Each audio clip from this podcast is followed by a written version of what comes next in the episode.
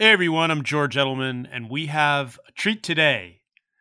Two members of the art department from the feature film Mank, which was directed by the great David Fincher. Now, we've talked to people who've worked with David Fincher before.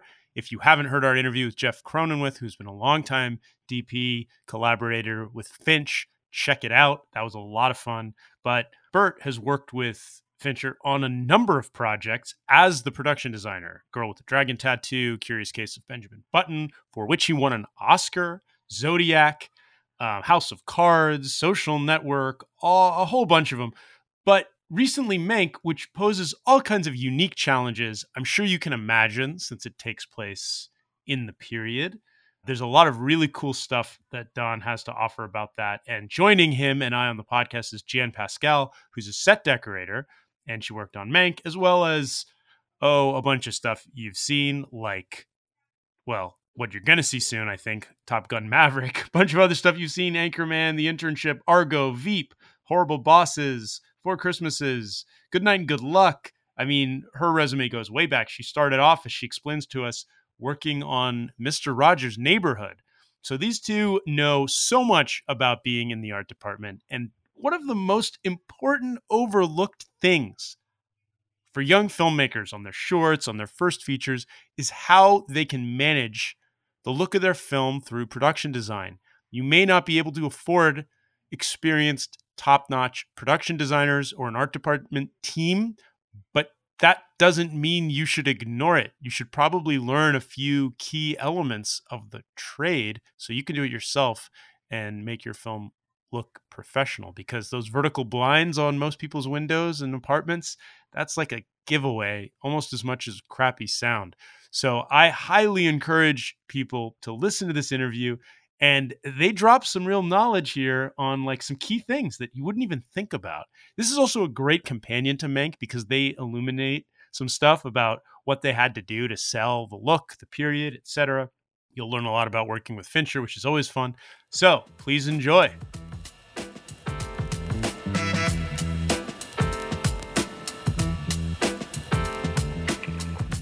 but it is really uh, a pleasure to have both of you. And honestly, we I rarely get to talk to production designers, set decorators, art department in general on this podcast. So it's very exciting, especially ones with resumes like both of yours. So I'm going to try to talk to each of you a little bit separately about your careers, but also we're here to talk about Mank, of course and uh, congratulations on its success and accolades. And I wanted to uh, just start off by asking you both what's it like to work with David Fincher? And what was it like to work on Mank?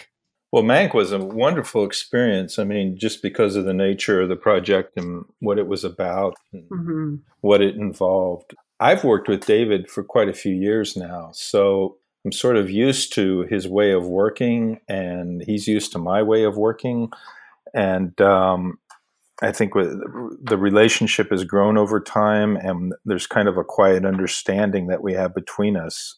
So, you know, working with David is always great because you know he's so well in tune with what he wants. He knows his film before he even starts it. It's almost like he can he has the film in his head, and it's just a matter now of getting it out of his head and getting it into physical form to share it with the world. And that's the delightful thing about him is that he's done his homework. Mm-hmm. He knows what he wants. He's meticulous, mm-hmm. but you know, so are we. Mm-hmm. and um, you know, it's you work at a certain level. I think with David, you um, the bar is high, but the bar should always be high. You know, and yeah, exactly. you work very hard, and I don't mind that. I work hard anyway. You know, people people should work hard as it is. You know, it's not it's not something that's. Um, I don't, I don't go looking for projects where it's like, oh, okay, this will be a good project because I can kind of relax a little bit. I take every project, I take every project I do seriously, and I work very hard yeah. on them all because you know we should we should take pride in the artistry of it. We should take pride in caring about what we put forth in front of the camera, and um, you know, I think that's part of it with David is that you know the people that he surrounds himself with are people that all very much care and work very diligently on the same level to you know support his ideas and his vision. This was Jan's first experience with David, so exactly. she probably has a different perspective. yeah, I want to hear the, the other take, the new well, version. Uh, well, it was absolutely almost the the most daunting thing as well because knowing of his perfectionism and and how well prepared he was, and also how hard Don works because I, I haven't met too many people that work as as hard as Don, and I do too. But uh, it, I think Don even even outpaces me. Um, was this the first project the two of you worked together on? Yes. Yes. Yes. Oh, okay. And I've always wanted to work with both of them, so it was really a treat for me. But it really was. Um, I was a little nervous going in. I have to admit, they had a a little bit of a head start on me um, doing the research.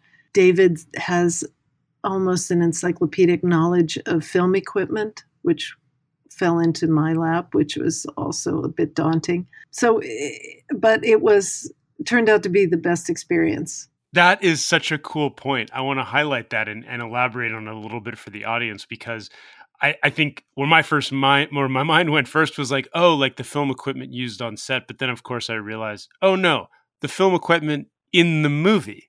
Yes, right. exactly. because this is exactly. a movie where they're using historic, of course, obviously, duh. But then, but, yeah. Yeah. but I want to make yeah. sure everybody understands that that's it's recreating like he is a direct. It's literally his wheelhouse, right? So it's not oh, like you were creating the set or the look in a world. There was no was cheating.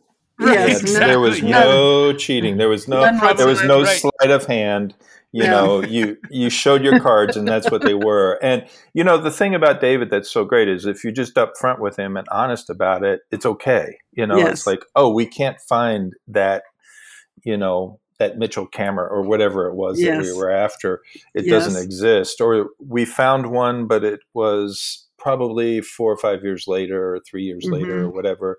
And you know, and Jan did such a great job resourcing all of the equipment along with Trish Gallagher Glenn, who was the prop master, because it was so difficult to find something. I mean, we're talking about an era that's, you know, 100 years old. 100 years old, you know, and you don't just go out and pick that stuff up and how did you find can i i'm just going to ask like once how do you find any of the gear that was used to shoot a movie like citizen kane like, where do you go? Where, where yeah. do you look?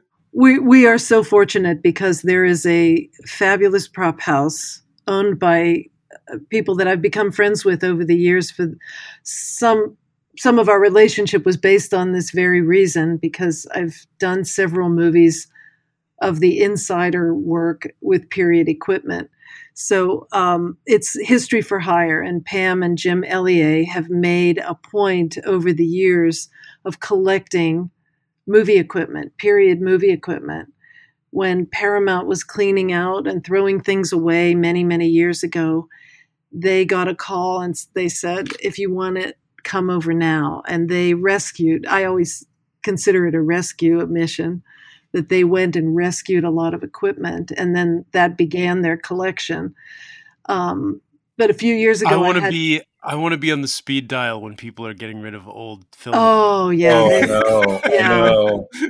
I know. But anyway, please, that, that I don't want to just I don't want to distract from this amazing story by interjecting that. It just jumped in my mind. Like, no, oh, no, I, so agree. Cool. I agree. no, we, but you know, the other dilemma was getting it and having it look like it was actually new, new. You know, because it's one thing, and there's and there's this. um I was speaking with somebody last week about this. There's sort of this mindset that people have when you do a period film that, you know, not only the, for instance, in Mank, not only the film equipment, but the environs and the signage should all be aged and worn and worn out. And, you know, you kind of forget that there was a time in those days when things were all brand new, yes. when the when the signs yeah. were just freshly painted, when the film equipment was just made and it was brought onto the set. It wasn't all you know beat up and ratty and worn and period. Can I ask you both? Walk the line for me, if you can, between having things that are old look appropriately old because mm-hmm. everybody expects mm-hmm. them to look old mm-hmm. and having things that are old look new because they were new at the time. It's almost like how's another way to put it? Like we expect everything that was that happened in 1939 to be black and white and yet it right. was actually right. in color. Mm. right? Well, I think I think black and white in that sense saved us. I think yes. it right. it helped us so much, oh you know, and especially with picture cars because mm. you know some of the picture cars of the period when you see them in color and you see them congregated it just makes you seasick you know it's like you know and some of the you know some of the colors that they painted cars i mean obviously some of them were very austere and and mm.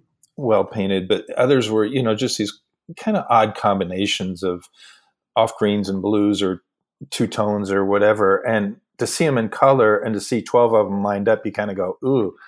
But the black and white just really saved us. So, you know, once we kind of got into the, the tonal world as opposed to the chroma world, you know, it kind of helped us a bit. And I think it helped us on the, on that very element of things being sort of clean versus worn, you know, a yeah. bit. Mm-hmm.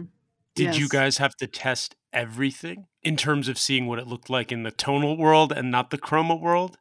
Well, yeah, we did test everything. Yes. I mean, what I think the linchpin moment was when David came to everybody and said, "You know what? Let's take photos of everything we think we want to have in the film using the noir filter on the iPhone." Mm-hmm. So hmm. he's he, that's so cool. That yeah, he did this brilliant thing where he standardized it, and once that yes. was done, it, everybody sort of then dispersed and set dressing, props, picture cars, myself with the sets. You know, we started to look at the world in the in that language, and mm-hmm.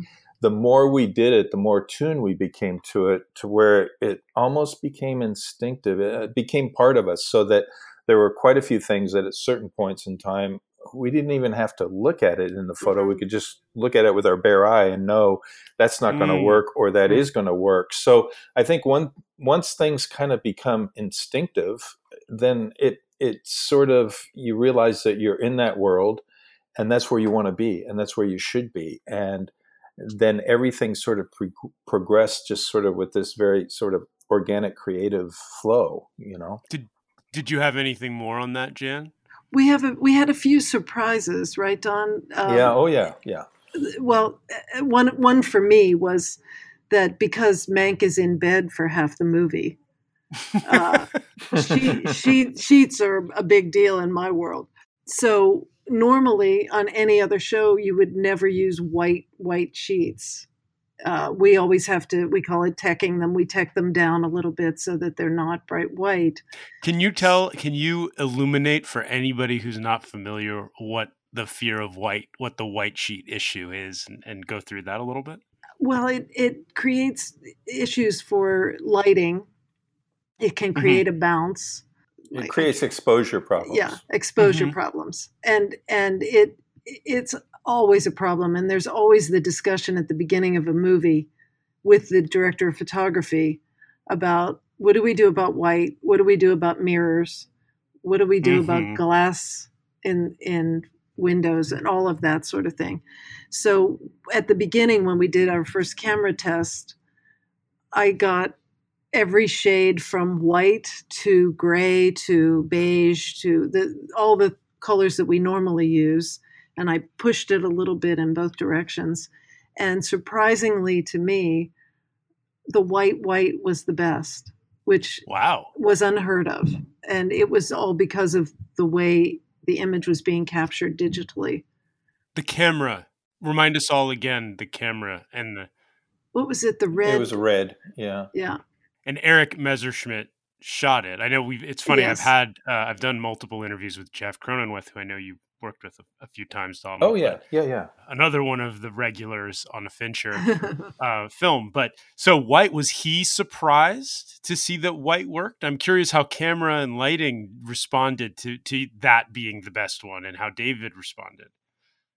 I don't know I, if he was as surprised as I was. Well, I, I, I, do think during the testing that you know he he learned quite a bit, and I think. Yes I think for all of us, it was a bit exploratory. But he did some of his own testing with daylight and with nightlight and so forth. And so by the time we got to testing specific elements, I think he was well versed in what he was dealing with for the most part. I mean, I mean, I will say one thing about this film, Mank, um, probably more so than any other film I've been on, but not necessarily. But I will say a little bit more so is that being the socialist I am, it truly was a even collaborative effort. Yes, it was.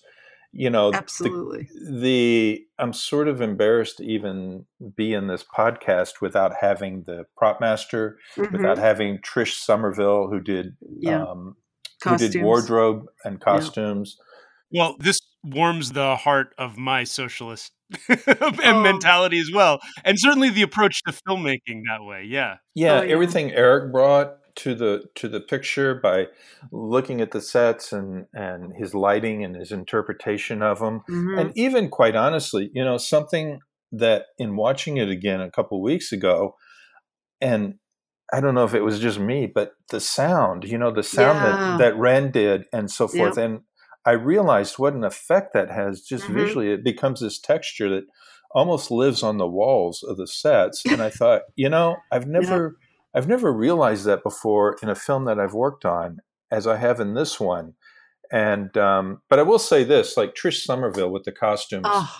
I was looking at set photos of before mm. before the the cast was brought in for scenes. And then I was mm-hmm. looking at photos when the cast was there. And I mean, the dimension to the set that mm-hmm. she added yep. is it's unbelievable to me. It yeah, just it was breathtaking. It really yeah, was. And it, and it's beyond the costumes. It was so integrated into the sets and she deserves so much credit for um, her contributions to that because she actually gave my sets more depth, mm-hmm. as well as the other contributors that I I mentioned just a moment ago. So, you know, it's all collaborative. And coming from an art background in the 70s, where it was all sort of like, you know, collaborative art and so forth, it's you take the sword called the ego, you unbelt it, and you lay it on the ground, and then you all work together. And that's how it goes. Mm-hmm. yeah, I mean, I, I love that approach. And it's so great that it was it was you framed it as this kind of group approach and collaboration and at the same time framing that he has so much in mind and you know he has this reputation but also every, everybody i've talked to works with him david fincher um, this sort of like exacting like it's going to be this specific mm-hmm. way i wonder from both of you this is a movie about the industry it's a movie about a one of the most important beloved movies.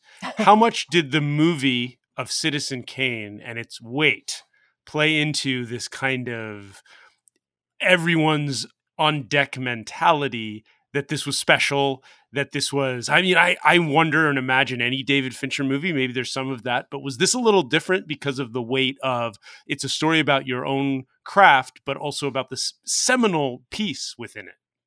I would say this. I would say, first of all, that we certainly didn't try to replicate Citizen Kane or or it wasn't sure. about making another Citizen Kane. Citizen Kane was kind of theatrical. I mean, I felt the weight of this movie only because I knew it was something that David, his father, had written, and he's been yeah. wanting to make it for a long time. Right. And I wouldn't say I felt weight so much as I felt, I don't know, privileged, I think. Yeah, and okay. I felt privileged because not only of that, but because it dealt with the history of Los Angeles, the history mm-hmm. of Hollywood, and the history of filmmaking within Los yes. Angeles. And you know, I love this city. I, I, there's no place in the world like Los Angeles to me, and I love this industry. And it was so wonderful to have a project come your way where you were able to research and get much deeper into a specific project with specific people that were involved in it and get a, a deeper detailed understanding of their lives and the process of that period and you know what some of the day in day out nuances of life within and without of the studios was at that time period. I think this reference to Citizen Kane is primarily in the story. It's mm-hmm. the story about the writing of Citizen Kane and therefore there's some crossover. There's some there's some parallel lines that that touch each other and cross over. But at the same time, it isn't meant to be another Citizen Kane. In fact, when David first talked to me about it, actually he talked to me about it a couple times early on one time we were working on another project we were doing a feasibility study on something and we were meeting in a coffee shop about that other project and you know somehow or other at the end of the conversation he said oh and by the way after this one what i want to do is i want to do this black and white period film. That's something i've wanted to do for a long time. And you know, I didn't kind of take it too seriously because my I was still I was still on the saddle of the horse that I was riding for that other project, and then that project postponed, and you know, I just sort of thought, okay, well, well, let's see what comes up, and then they approached me about Mank, and they said, you know, it's not going to happen until later in the year, so I, you know, I just thought I would just sit and wait after I read it. And I met with him in the hallway outside of his office. And I remember him saying to me, and this this stayed with me the whole movie and it was sort of the framework for me for the whole movie he said to me yeah i want it to be like you're in a you're in a film vault and you're looking and you come across and there's citizen kane and then right next to it there's this film called mank and you pull it out and you go oh and you realize that it was made at the same time so he really wanted it to feel like it was a film that was made in the same at the very same time that Citizen Kane was made in that era. And it was sort of a, not a sister film to it, but, you know, a parallel film to it. So yes. that as I went forth, I would always take steps back because I realized that the mandate was sort of like we're making a period film, not about a period, but as if we're in the period. Yes. So everything yeah. was everything was put to wait as in terms of like does this feel like I'm in the period? You know, whenever I'd get too deep into the painting of it or too deep into the to the sculpting of it or the artistry of it or putting forth the sets and doing the design, there's always that you need to step back and really look at it. And every time I'd step back, I always did it with the framing of, you know, keep it in that period, make it make it feel like we're actually doing it in that period. You know? Right. And that that's the fun part of our job too is to be able to do that kind of research and feel like you're inhabiting that era and and how how do we translate that to the audience? And mm-hmm. that it's the challenge but it's also the delight the fun part of, of watching movies like Mank for me yeah. is that people have created the time capsule. So right, right, people like exactly. you. So exactly. it translates. You feel that oh, when good, the care good. and the, the, attention to detail is good. put into get, letting us escape to the period because I've lived I've lived in my Los Angeles my whole life and I also love the city and I love everything kind of like evoking the era, the period, right? The, mm-hmm. oh the, yeah, the, the, idea of of Los Angeles as this this movie town in the in the desert in the west when there wasn't a whole lot else here going on and i've whenever you come across either i don't know if it's shots in a buster keaton movie or, or right. whatever it is that's, that's right. actually la and you're like oh my god yes. i can't believe that yeah yeah yeah yeah yes, i have pictures in, in, my home that are like black and white you know dirt roads yep, in too. los angeles that are now asphalt right yeah. and so yeah. there's this beautiful thing that you guys got to do of recreating it how did you i mentioned a few places where it's source but jan you've mentioned a few times like diving into the research. How did you find places today that looked like la then? Oh well that that's don. Don and david drove around for ages right don? Yeah to, we to find the locations? Yeah uh, the way this project progressed i think the official production start date was the end of august of the year before last. What was that 19, 2019. So David and I actually started, uh, it was pretty much six weeks before that, scouting on our own and just, you know, having conversations. And that's when the movie gets made and just having time where you're not coming back to the office and, you know, being assaulted by you know 50 people 50 people with a list of questions that goes on forever. Um, but you know for us it was and for me especially you know i just with david i spend the first few days just listening. I just want to hear. I just want to absorb it. I just want to listen. And then you, you know, we start to go back and forth about what might be a stage set and what might be a location. But, you know, and those weeks weren't, you know, they weren't, we were working, but we weren't working hours where we felt drained. It was sort of a, it was a nice creative, you know, let's get to know this project and give me a chance to understand what's in your head time. You know, from there, we were able to sort of, or at least I walk away with sort of a template of what this could be. But you know, finding the locations, there are some things in LA. It's very restrictive. You know, it's you know how LA is a city. They they tear down antiquity and build a Jamba Juice, and you know, sadly, yeah. Oh, yeah. There's nothing old here. Even the, it's funny when we but there are and there yeah. are those little things, right? Yeah. But that's part of why I ask is if you go to you know you can go to Rome and see things oh, yeah. thousands of years ago on the yeah. block in Los Angeles, it's hard to find a building that's hundred years old. I mean, yeah, they exist, yeah. but it is a tricky thing. But the, you have to you have to know where to look, I guess, and you have to know where and, to look, and you have to be selective. You have to be you you have to approach it with a different sort of set of eyes. You can't you can't walk into things thinking oh, I'll just shoot this whole street, or why isn't this whole street the way it looked, you know, hundred years ago? It, it, it, just, you know, it just isn't the way the world works. So, you know, we we found that, you know, we shot on in front of Bullock's Wilshire, which was an iconic, or still is an iconic piece of architecture for Los Angeles, and you know, we can, uh, you know, able to do some CG help where needed, but you bring in a few picture cars, you simplify things.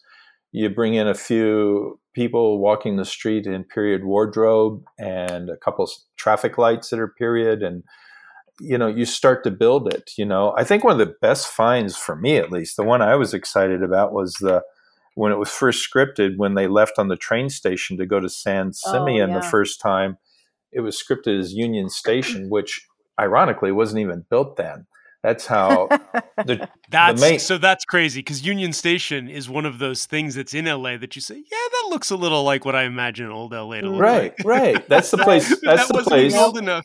yeah, that's the place yeah. everybody goes to when they were doing a period train station in LA. You know, so right. I was reading, and I believe it was in Marion Davies' autobiography, and you know, I don't know how much you can rely on that being truth, but I was reading in it that um, the actors would actually be taken to they would be provided train tickets to go to San Simeon, and the train would leave from the Glendale train station. So we looked into it and found that the Glendale train station, ironically, which is now kind of a commuter station, I believe, is still intact and still has this, you know, this Spanish colonial revival frontage to it as it did in the day. And it was just it was so exciting to kind of find that mm, kind of wow. tucked away on this little side street. And I'm sure people listening to this will go, "Oh, I go there every day." But yes. for me, yes. for me, it was a hidden little piece of architecture that I just really hadn't experienced, and it was wonderful. You know, what was amazing to me is the way Don pieced it together, because even in one scene, sometimes there are four and five different locations that he modified and you know built sets into or just but it cut together so beautifully that no one knows it, yeah. it was just really amazing i'm sorry i didn't mean to interrupt you yeah. George. no it's true you can't find the seams in watching it even if you yeah. know la and i'm curious because because but a lot of that is a lot of that's david too you know so yes right and in watching it also I wonder things as Don explained, Jan, when you know you have a corner where maybe the front of a building works and then you have the costume so your you know principals and there's a couple picture cars that you would provide.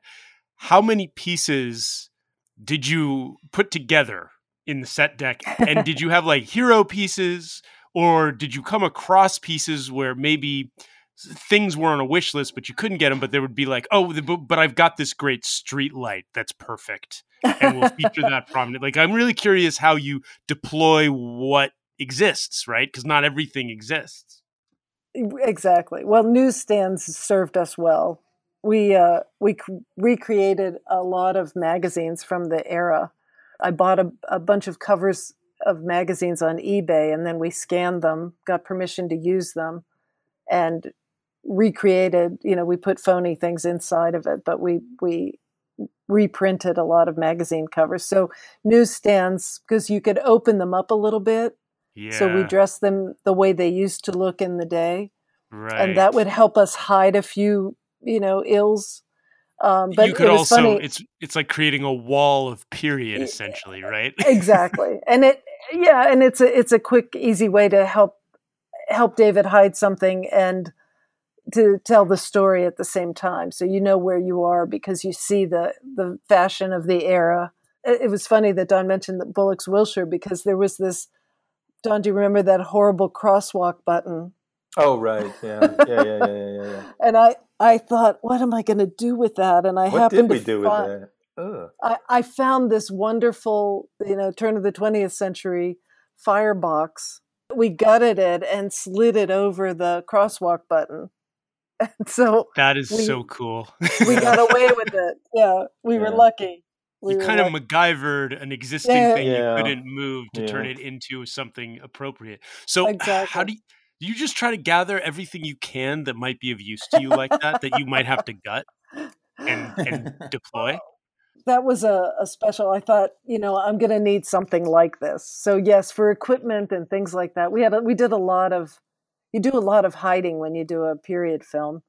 Yeah, that's what you spend a lot of time. You know, when we did the backlots, my goodness, Uh, we walked the streets of the backlots, and you know, I did it with, with my art directors and set designers, and it was just, you know, one bollard that wasn't period, one, yeah, you know, it just went on and on. The list went forever. Everything from security cameras to handicap ramps. handicap ramps to steel Right. case Yeah. steel case doors to security cameras to you know non-period lighting fixtures to Yep. So you it's know just like a minefield of of It issues is. that to the untrained eye would go completely unnoticed, Well, right? you That know, we you're- gloss- yeah it's even my eye you know i stood Yeah. you because you go and you look at it and you think oh this alleyway's great there's not too much to do here and then you start to walk it and all of a sudden you're like wait a second this is like a really bad buffet you know Even the fire hydrants are different. We had Yeah. we had per- period mailboxes that were had a cutout inside that we sleeved over Ah. the wrong the wrong fire hydrants. yeah So, So- is this one of those places where the perfectionism, the exacting approach, is trickles through the whole group with Oh, David yeah. in a Fincher project, or or are these the kinds of things that you think you would have been like? Are there sets where probably would be like, yeah, okay, whatever, we'll live with it, or is that No, there aren't? Okay, yeah, that's. I was kind of thinking. I don't know how much that's a Fincher thing or that's just a always thing. that's an always thing that's with an me. always Yeah. thing. yeah Yeah, me too. yeah I Maybe mean, that's why he works with you, though. Well, I mean, it's definitely a David thing, but it's Yes. also it's you know again it goes harkens back to you know do your job right and don't be lazy. Yeah. you know, yeah. Exactly. No, uh, we're all a little obsessed with doing it trying right. to make things exactly right. Yeah.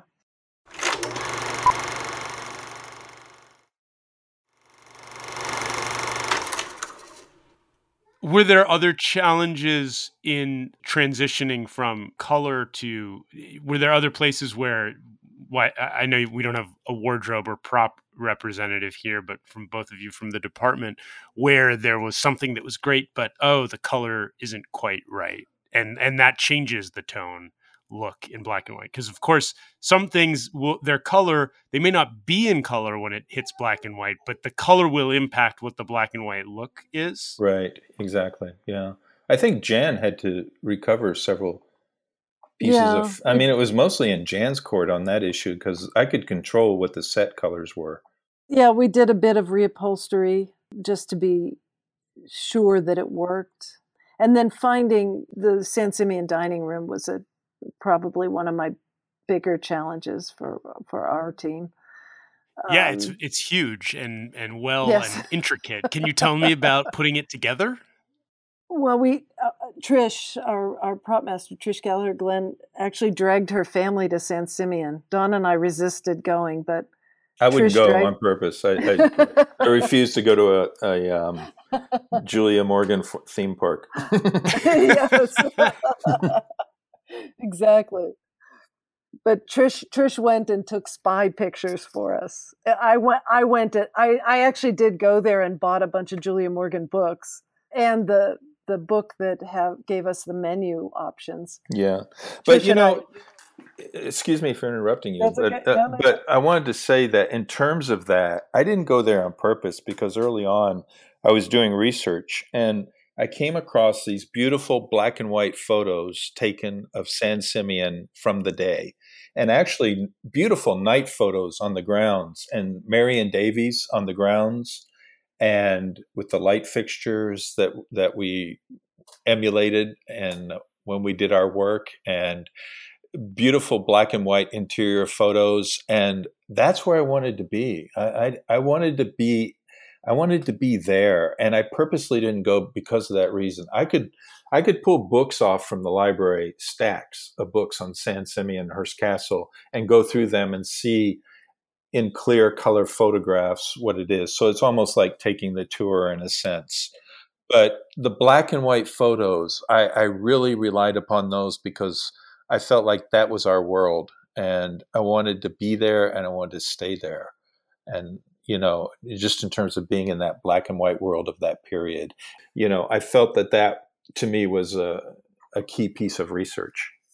It's true. It's true. Uh, the main thing for me was that I was worried that it was one long monastery table, and Trish spied mm-hmm. that it, it was actually two tables put together. So it kind of gave us permission to cheat a little bit. So we actually made it camera friendly and used three tables.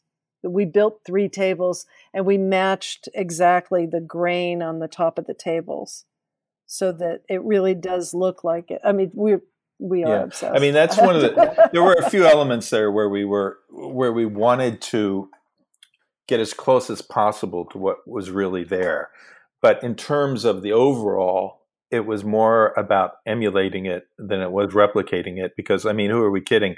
If I would have gone there and seen it in person, I probably would have had, I probably would have died of a heart attack or something. Because there's so much. No, there is just so much impressive detail into it, and I would be overwhelmed. So it was better almost to take a step back, see it in the black and white photographs, and say, okay, we're creating a world for our narrative that represents right. this indulgence and this, yeah, you know, exactly, yeah. And so the way you put it, I could tell what that intangible element to those photographs was and what it was you were trying to capture and that it was not something in an actual physical space it was a feeling about a photograph a recreation of a space mm-hmm. and, a, and, a, place and time mm-hmm. and i think that's such an interesting point about how to approach production design or just the visual the creation of a new space because you're never making a functional you you aren't you aren't recreating hearst castle no you're no, trying to create no. pieces of it for this film for this story have an, yeah right and create that vibe that that feeling the essence of um, it yeah. right yeah. yeah so that's yeah.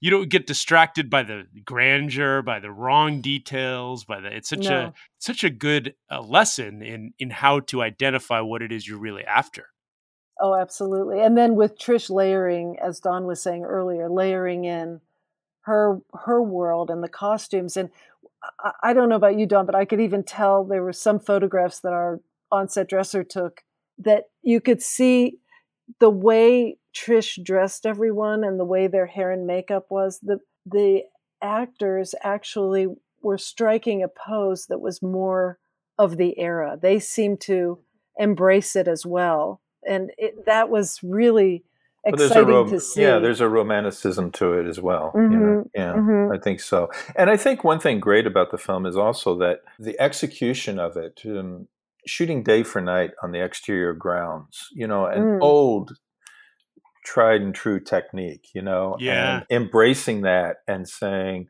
you know, David from the beginning with his vision and his genius saying, this is how I want to do this. You know, mm-hmm. I want to do it day for night. I don't want to mess around with night and I think it just gave such a you know a wonderful look to it. Yes. And there was something about executing it in that manner that was mm-hmm. you know made you feel like oh wow we're we're really there because yeah. it had to be made as though it was made at the time so using all the tools mm-hmm. right that's a really interesting aspect was that fidelity to that the spirit of that that he Absolutely. laid out in the beginning. I yes. want it to be like it's sitting next to Citizen Kane, made the same year, yes. companion piece. Yeah, yeah, yeah. We've talked, we've used up so much of our time just talking about Mank, which is great. I do quickly want to talk to you both about just your careers in general. Um, and for people interested in learning more about being in production design and set decoration and art department, could you each tell me what drew you to the departments initially as you embarked on your careers? Oh boy. I came in through the I came in through the back door kind of. I went to art school, fine art school in the 70s at a you know, fairly liberal university in Arizona and it you know doing production design uh, i didn't even know what it was. And in those days they called it art direction anyway but i had no clue. And i sort of fell into a job when i graduated from art school. My first work was being a night janitor which to this day I still loved having done because I would go into stores at night and be by myself. But then a couple of graduate students, a couple of graduate students that I uh, went to school with, opened up a small scenery company in in Arizona, and they called me one day to come help them with some things. And I literally started by just kind of sweeping floors and doing lumber runs for them. And I thought, well, this is something to do. You know, I was kind of you know, what do you do when you come out of art school? You you have other aspirations, but you also face the reality and the truth. And one thing led to another, and they opened up a small scenery shop here in Los Angeles, and I came over and worked for them on commercials and videos in the early '80s. And it was an independent; it wasn't part of the union, and kind of did everything in those days. You would yeah. you do props, you do set dressing, and you do runs, you do everything. And I, you know, I got well versed in all the different areas. And I'm always to this day grateful for that experience of kind of being a jack of all trades and master of none. And I just kind of got introduced to, you know, I kept working and working and I became an art director on commercials and um, a DP I worked with introduced me to a director for a film and I stepped into it and did it. And I was, in all truthfulness, I was pretty lost. It was a process I wasn't used to or had any experience in.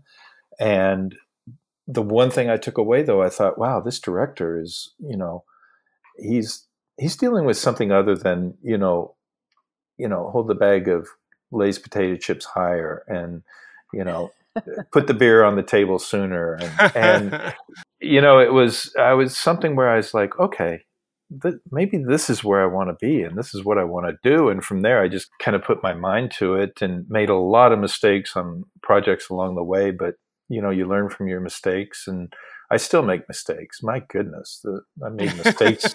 oh yeah, I made mistakes on Mank like you wouldn't believe, and I don't want to go into those. But uh, we, we, can we can yeah. avoid talking. Yeah. You know, I have a kindred heart for people that sweep stages because that's what I used to have to do, and you know, I always look at that and go, okay, there's potential there. Yeah, exactly. That's such for yeah, that's such a cool origin story from sweeping yeah. stages. Jan, what was your was it similar? Were you similar in art department doing a bunch of different things? I mean, I see on IMDb at least you have a uh, you have a credit for Mr. Rogers' Neighborhood, which is pretty cool. that's exactly. Well, yeah, I came through theater. Uh, I was uh, work, working in experimental theater in Pittsburgh because my roommate wanted to be an actress. That's how I started. Wow. And, uh, and that just made you some... think, oh, I'll get involved in theater too. Oh, yeah, pretty soon I was building the sets and running the lights and the sound and, you know, there for performances every night and and I met some folks that worked at the public television station and I was in working in retail and really hating it and I had quit my job, and someone called me up and said, uh, "They need some help at Mister Rogers. Get down here right now."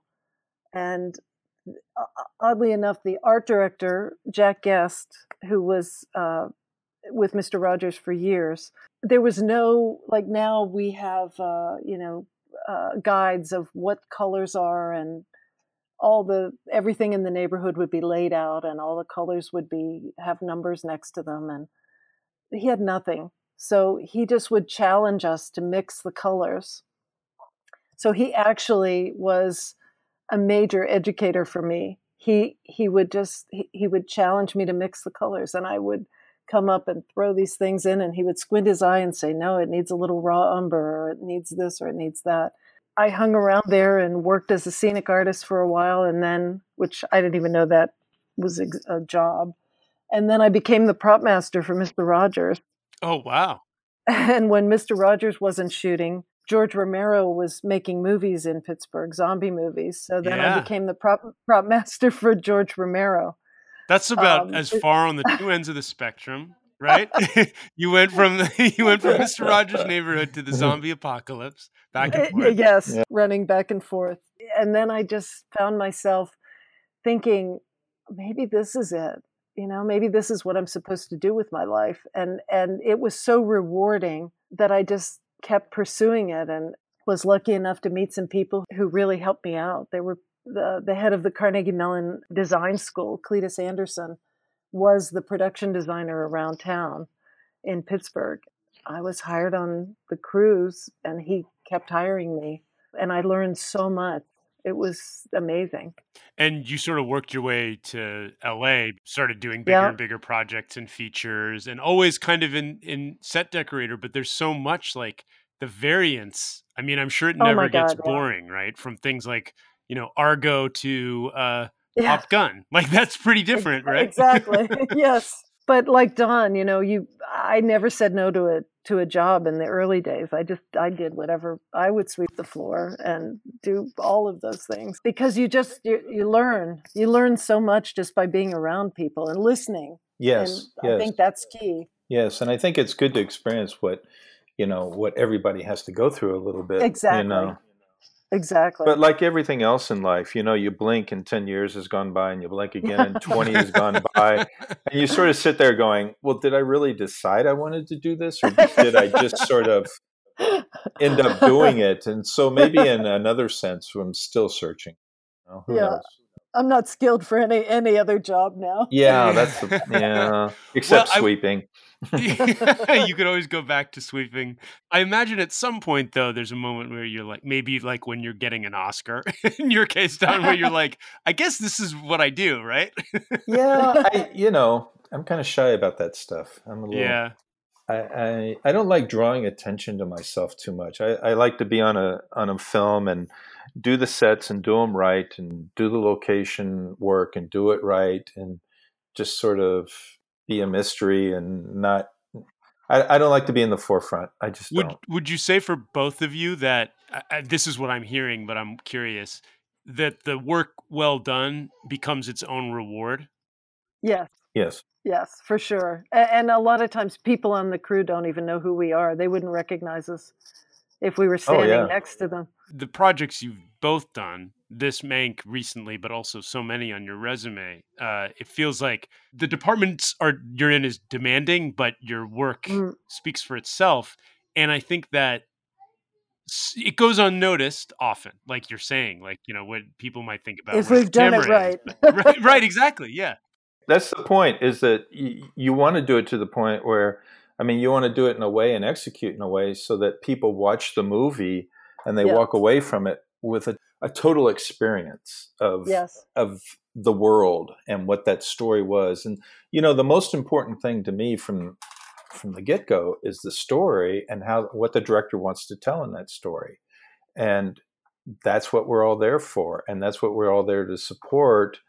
And again, it's about laying aside the ego and saying, you know, I'm doing this for, I would rather have somebody look at Mank in 15, 20 years and go, what a wonderful film, as opposed to look at it and just say, wow, that was really great art direction. yeah. You know? Yeah. No, well, I mean that. I mean, uh, because I, I think there's a lot of meaning in that film. And that's what I work for. I work, I try to work on things that serve a purpose of meaning somehow.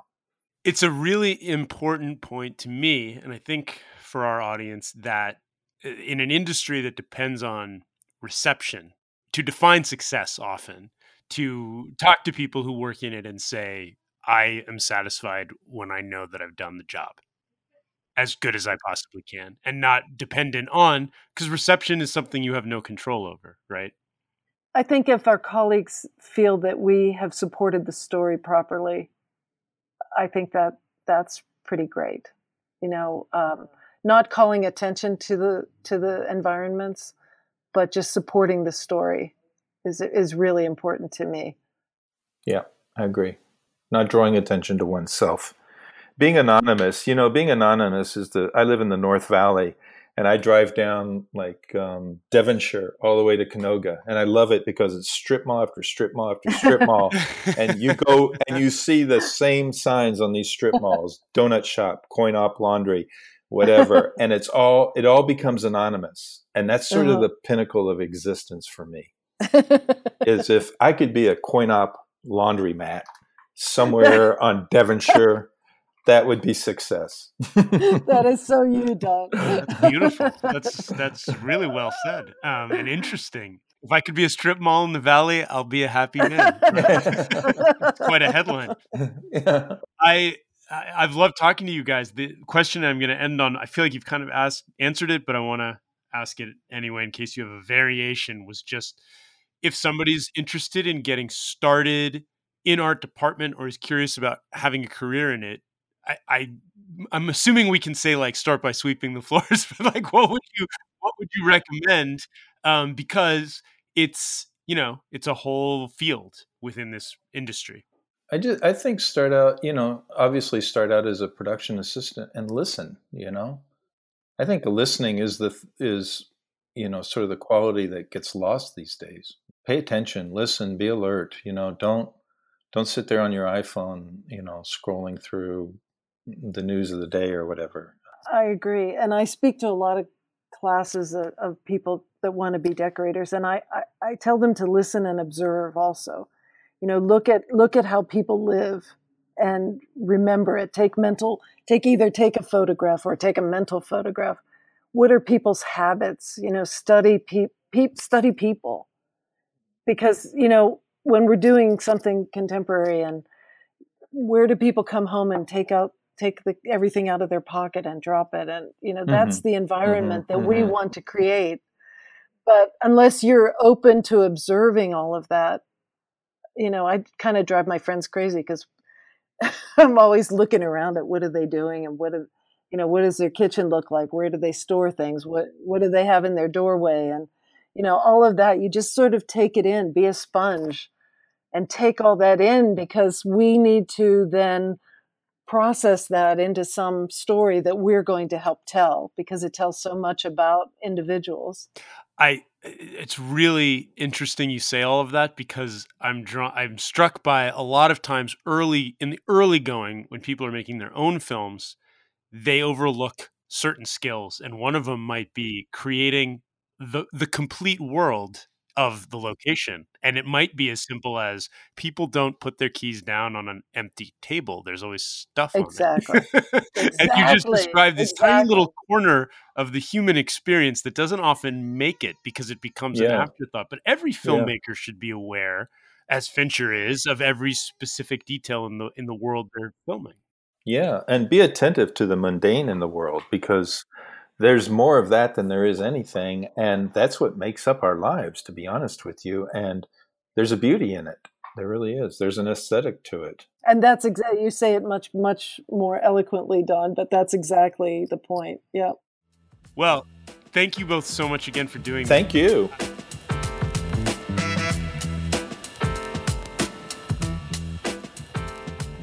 Thanks everyone for listening to our interview with Jan Pascale and Don Burt. Thanks for both thanks to both of them for coming on the podcast. It is always a pleasure to have people who have excelled in these corners of the industry on this podcast. I hope you all enjoy it as much as I do. If you do, please like, rate, and subscribe. Leave a comment. Let us know what you think. It helps more people find the podcast if you share it. Follow us on Twitter like us on Facebook, head over to nofilmschool.com, read all the stories we have about this and more. But please tune into the podcast. We have our weekly show. Plus, we're going to have tons of other great interviews coming up. We have one with Channing Godfrey Peoples coming soon. She made the film last year's Sundance Miss Juneteenth in distribution now. You can see it. You can hear her talk all about making it and how it was truly a personal passion project that rose to the top. Thanks so much for listening.